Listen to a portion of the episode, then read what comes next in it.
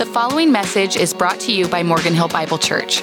For all things MHBC, connect with us on social media and check us out online at mhbible.org.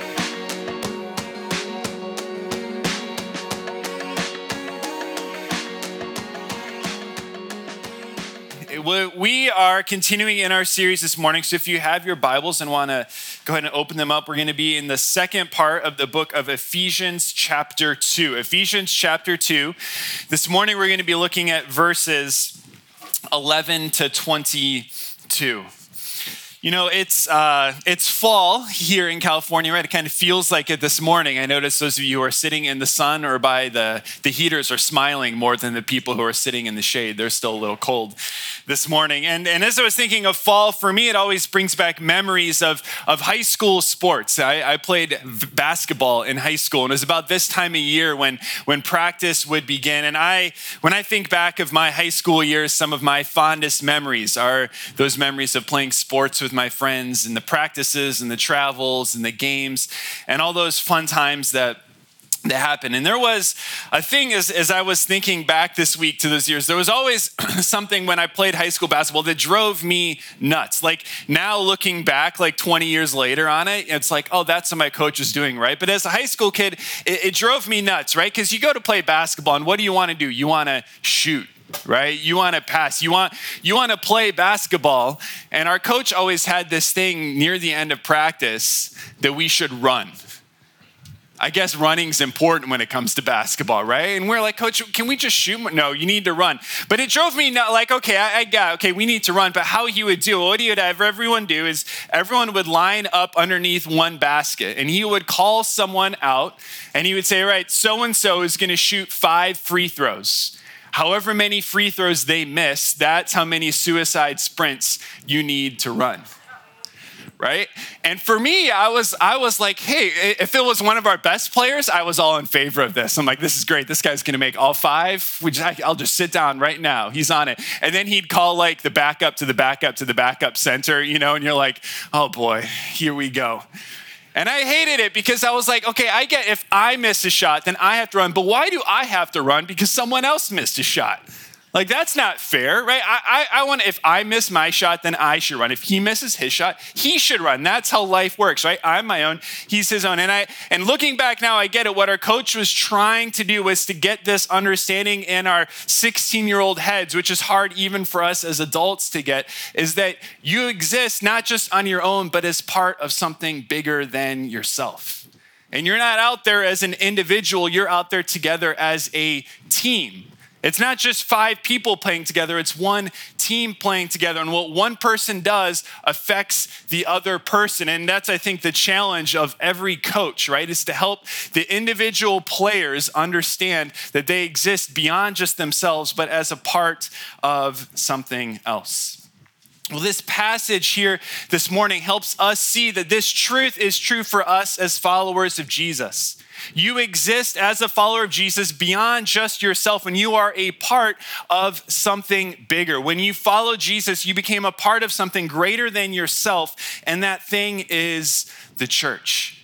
And Paul is going to look at how unity in the church is expressed and how unity in the church amongst God's people is a shining light in our world.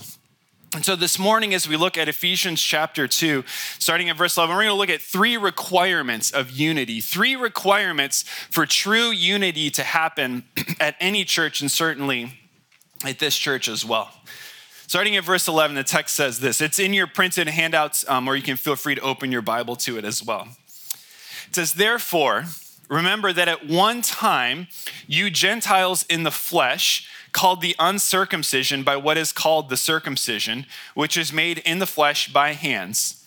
Remember that you were at that time separated from Christ, alienated from the commonwealth of Israel, and strangers to the covenants of promise, having no hope and without God in the world. But now, in Christ Jesus, you who were once far off have been brought near by the blood of Christ.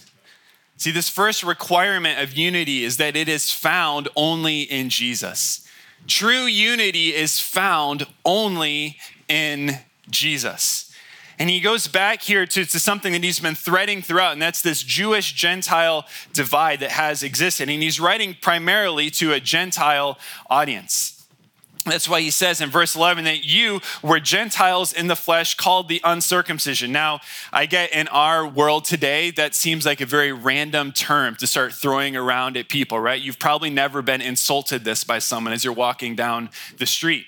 But circumcision for the Jewish community, that was the physical sign of their status before God. It was almost an arrogance that would carry it out, so much so that they would refer to themselves. So to call someone the group of the uncircumcision, this is a derogatory. They would look down as they would they'll hold their heads up. These are you people over there. We are the people who are of the circumcision. You are not. Notice that he says it's the circumcision made of the flesh by hands. Because scripture talks about how it's not physical acts that save or don't save, but the physical was supposed to be representation of the heart, of a heart surrendered to God. And so he's showing here that this kind of Jewish almost arrogance you would as to their status.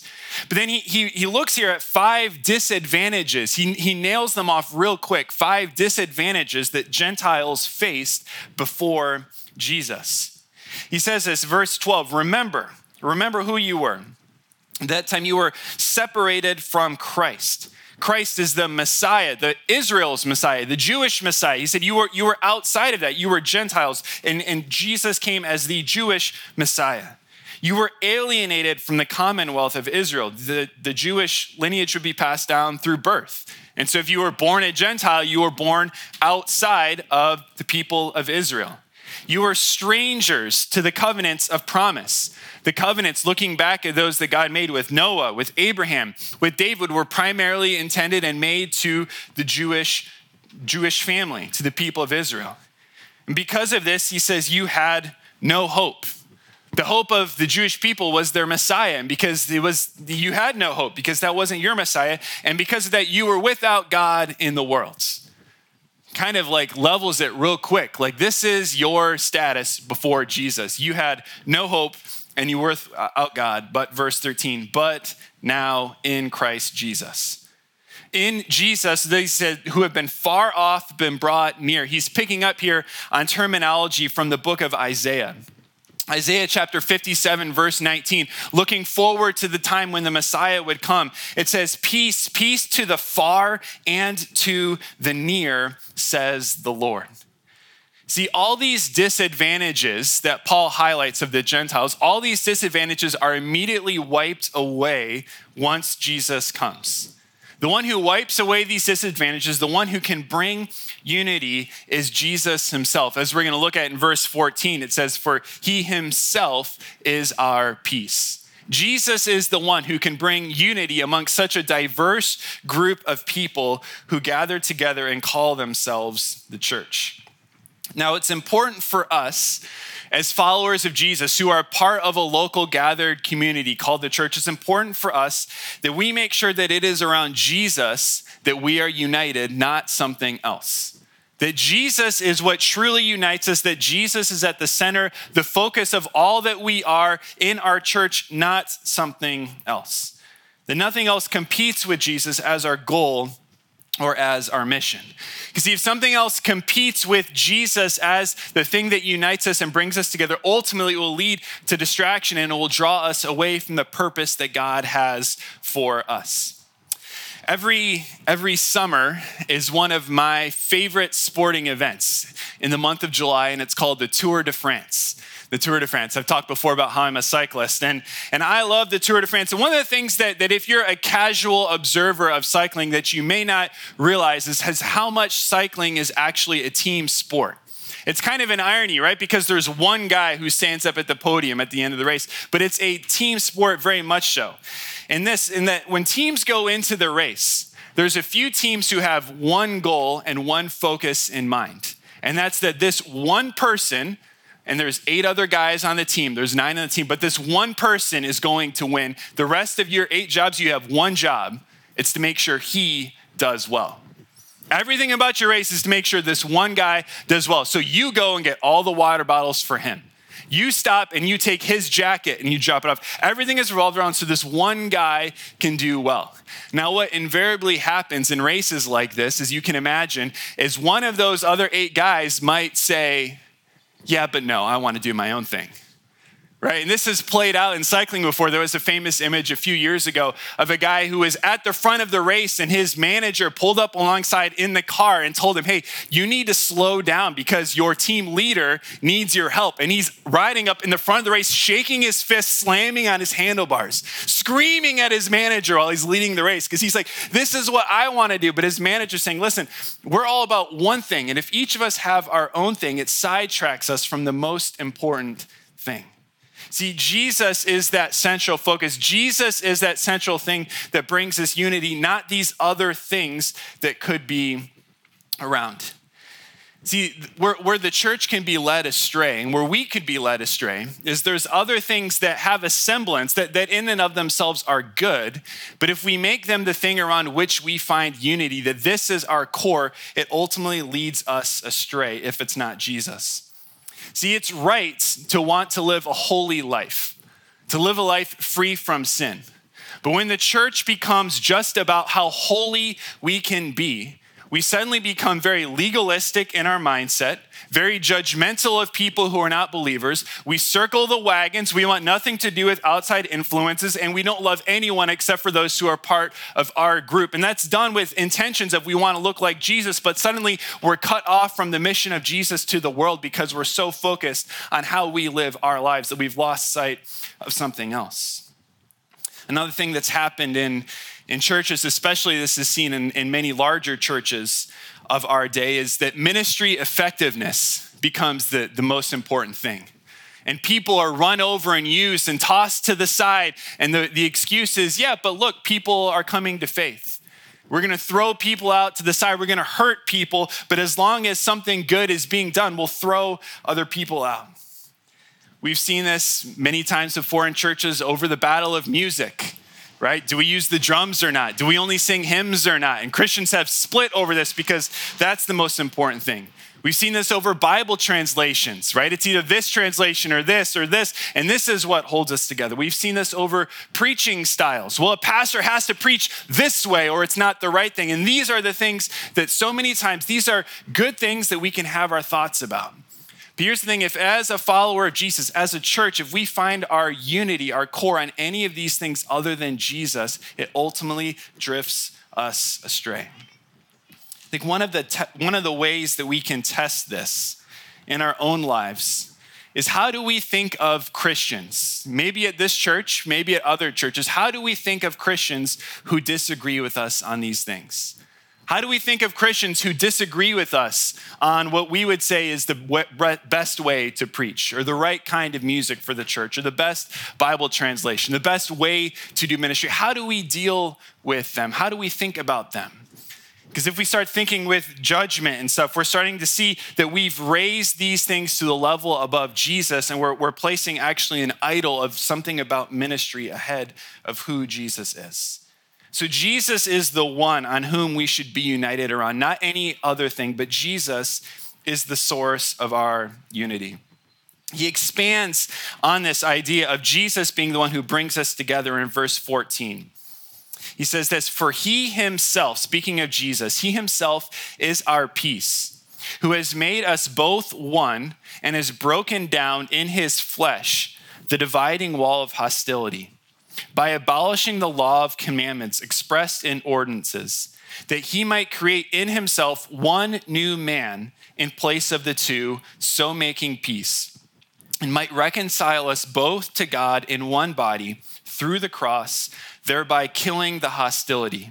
And he came and preached peace to you who were far off, and peace to those who were near. The second requirement for, for unity to be seen in the church is that it transcends human boundaries. Unity in Jesus and true unity in the church transcends the human boundaries that we may place in its way. There's a central theme to these four or five verses that starts off right at the middle and carries its way through, and it's this theme of peace.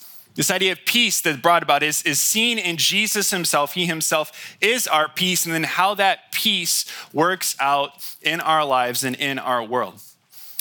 Now, peace is not just an absence of conflict. It certainly is that, right? And if you're a parent with sibling with multiple kids, right? Maybe the cry of your home sometime is, "Can I just get some peace and quiet around here, please?" Right? And the parents like, can you just stop yelling at each other for five seconds? My goodness sakes, just calm down. Sometimes we might think of peace as just, well, people aren't showing up and screaming at each other, so it's peace. No, peace is more than just the absence of conflict. It's living into wholeness and wellness. It's, it's the, the Old Testament idea, the word is shalom. It's, it's this perfect whole relationship. Peace is more than just the absence of negative, but it's the presence of perfect harmony and unity. And what he's saying here is through Jesus, we first have peace with God. Each and every one of us, if you're a follower of Jesus, you have peace with God, meaning that you are now in a relationship with God, that through his body, he killed the hostility and reconciled you to God. See, reconciliation, it goes beyond just God has forgiven you, yes, but you have been reconciled. You've been made into a right and perfect and whole relationship now with God. And we have lived into that peace, but he doesn't stop there. He says, if you've experienced peace with God, which every Christian has, he says, it must be lived out in your relationships with others.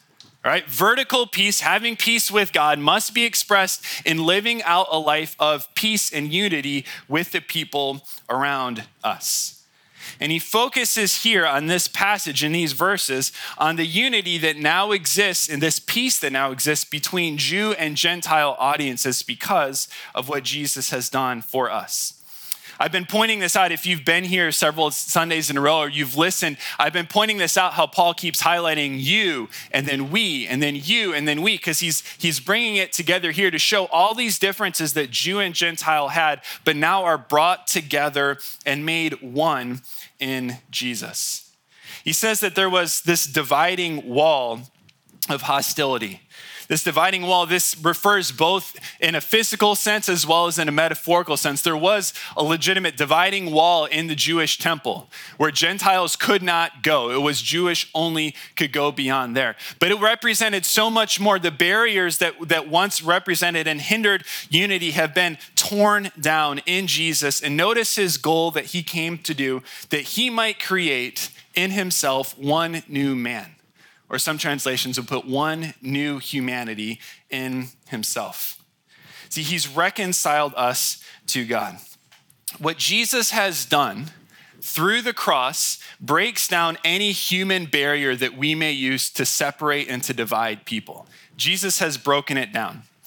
Galatians 3:28, a passage similar to this and well known says that in Jesus there is neither Jew nor Gentile, slave nor free, there is no male and female for you are all one in Christ Jesus.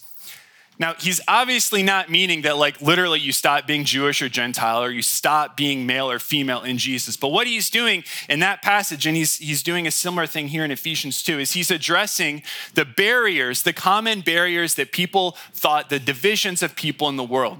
And in that time, especially amongst a Jewish mindset, the divisions of Jew and Gentile, of if you were slave or free, and if you were male or female, were the three most important things about you. In fact, it said that a Jewish man would then pray at that time God, thank you for making me a man, a Jew, and a free person. Right? That was so core to their identity because they saw if you weren't that, you were less than me. There was this arrogance about them.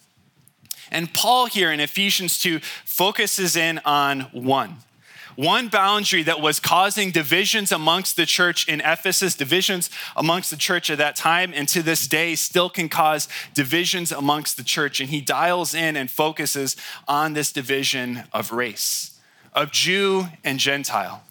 Jew and Gentile was one of the primary racial divi- divisions and racial distinctions of the ancient worlds. And this issue has been and has come back to the forefront of our national conversation the last few years. And maybe for you, maybe for some of us, this is a hard and uncomfortable, but it's a necessary conversation because the Bible pushes us there. right? If what this passage is saying is true, right? If Jesus in himself has killed the hostility that existed between Jew and Gentile as a model for all of humanity, if this passage is true, then what the Bible clearly is saying is that racism in any form is a sin. That racism is a sin. It is a violation, a denial of the work of Jesus Christ on the cross, and a denial of what he came to do. He came to destroy the hostility that existed and to unite all people of all backgrounds, of all ethnicities, under one in him, to create for himself one new humanity.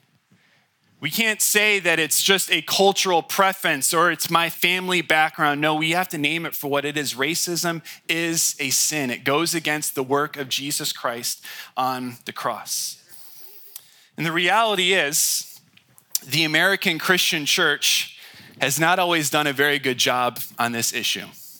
We don't have a great track record here as, as an American church. In fact, you may not be aware of this, but did you know the largest evangelical, that's what we are, a non denominational evangelical church, the largest evangelical denomination in our country started over a dispute.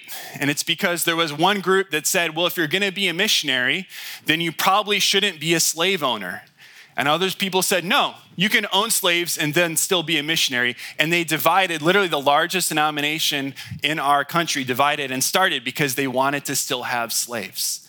That's the history in our world. Now, they have since repented and publicly said that was wrong and that was sinful, but that's the history of the church in America. We haven't always done a great job at it. But we have to see we have to catch Jesus' vision for what he's saying in this passage that God's heart has always been to be a God for all people. Not for Jews or for Gentiles, not for one race or another. God's heart has always been to be a God for all people. When we look forward in Revelation and we get this picture of heaven, what will heaven look like?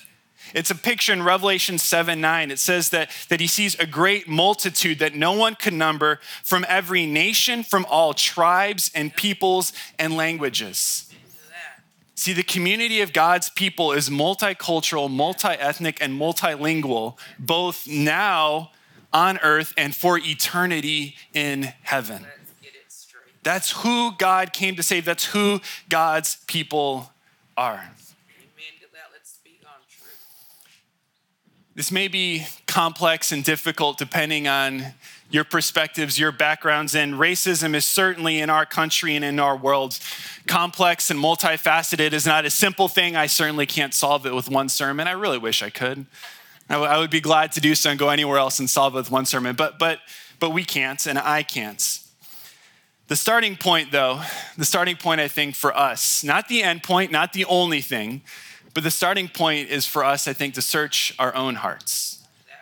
Because if racism is a sin, then we need to speak of it as a sin, just like we would any other sin in the church. And if racism is a violation of what Jesus has done on the cross, we need to look at our own hearts and our own lives.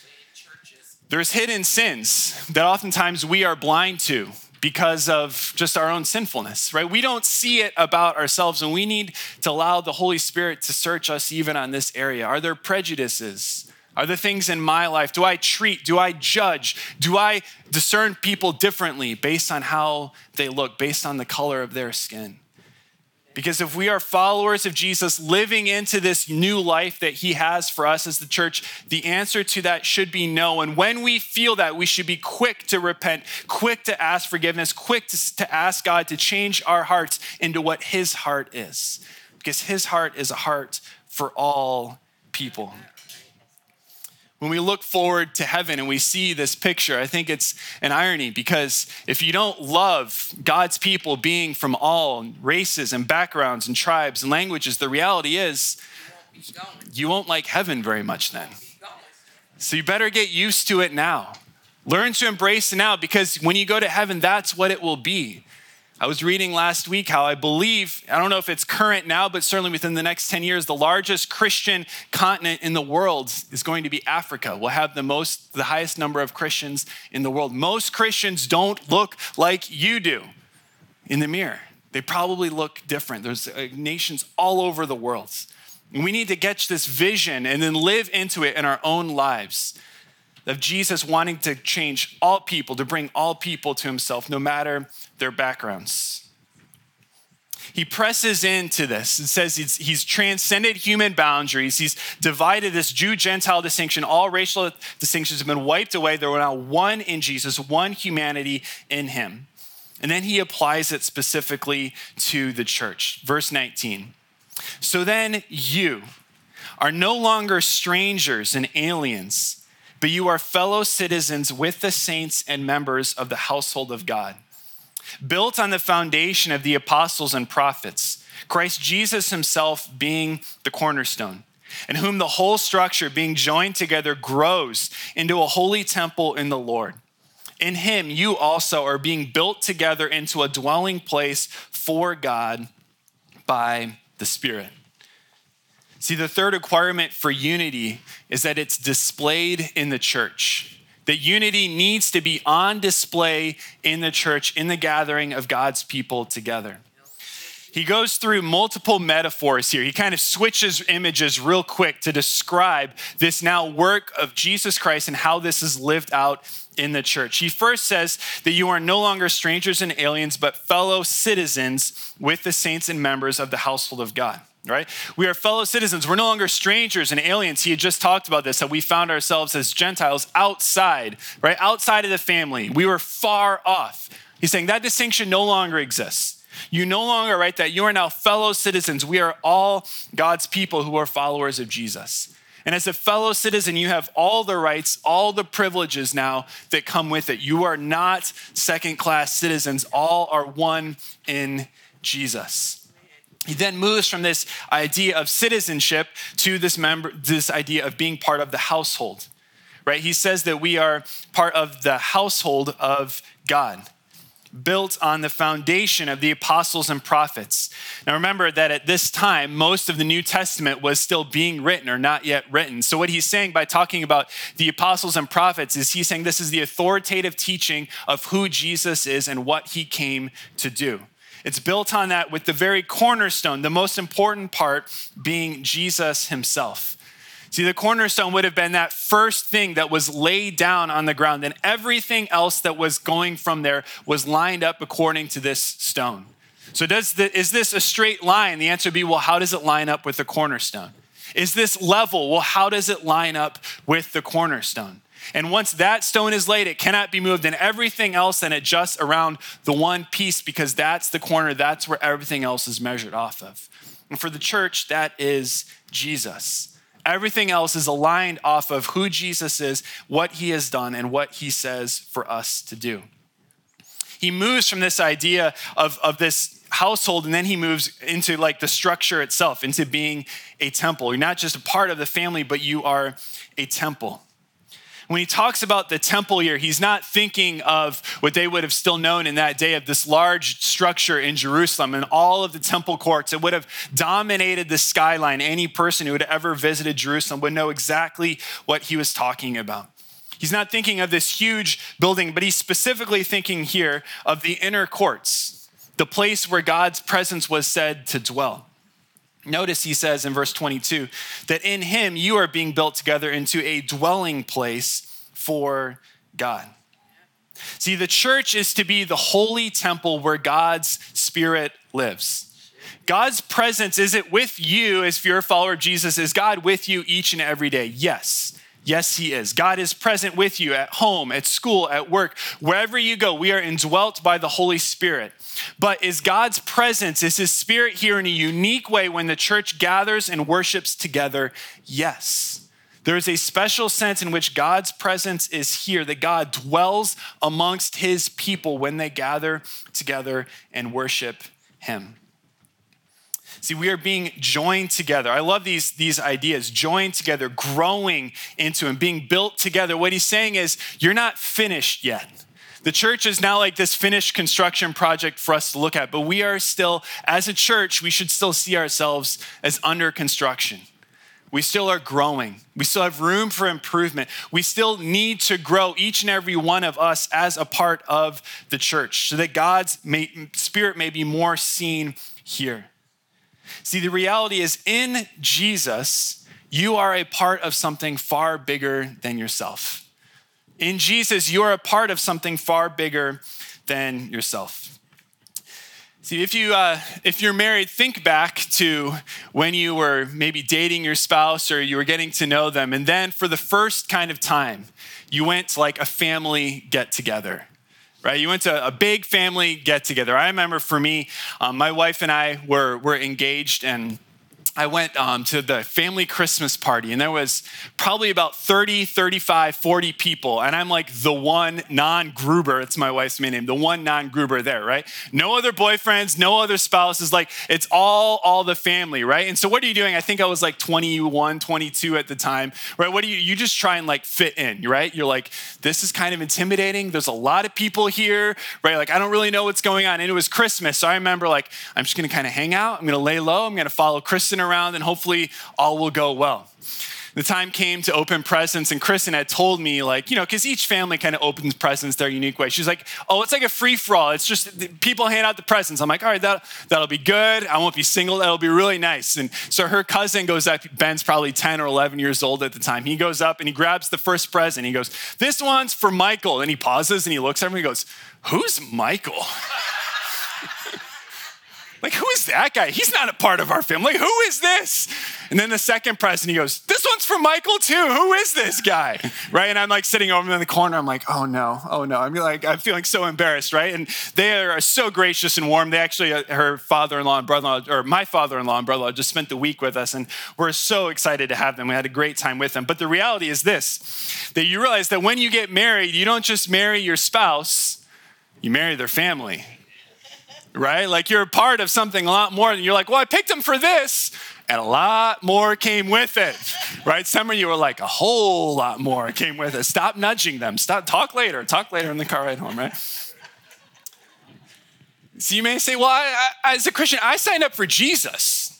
That's what I wanted. I didn't, I didn't want all of the church with it. Well, guess what? If you signed up for Jesus, you signed up for the church as well. If you follow Jesus, the church comes along with him. It's not like you get Jesus and you can just throw the church aside. Like, oh, this part's not important. I just want Jesus. It's like trying to be married and not have this whole new family.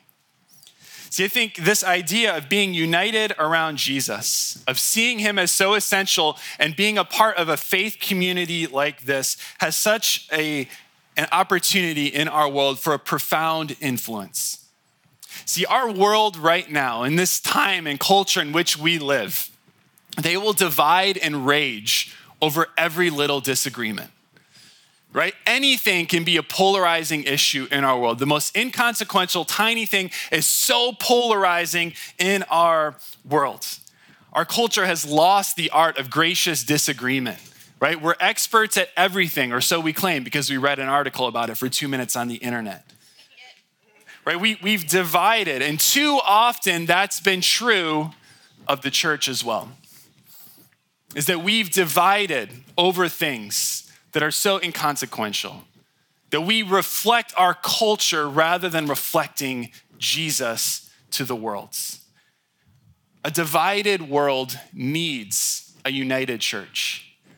And what an opportunity we have as Morgan Hill Bible Church in this community where God has placed us to represent Him by loving and being united to our brothers and sisters in Christ who may come from different backgrounds, who may look different than us, who may vote different than us, who may spend their money different than us, but we are united in Jesus and we love them just the same.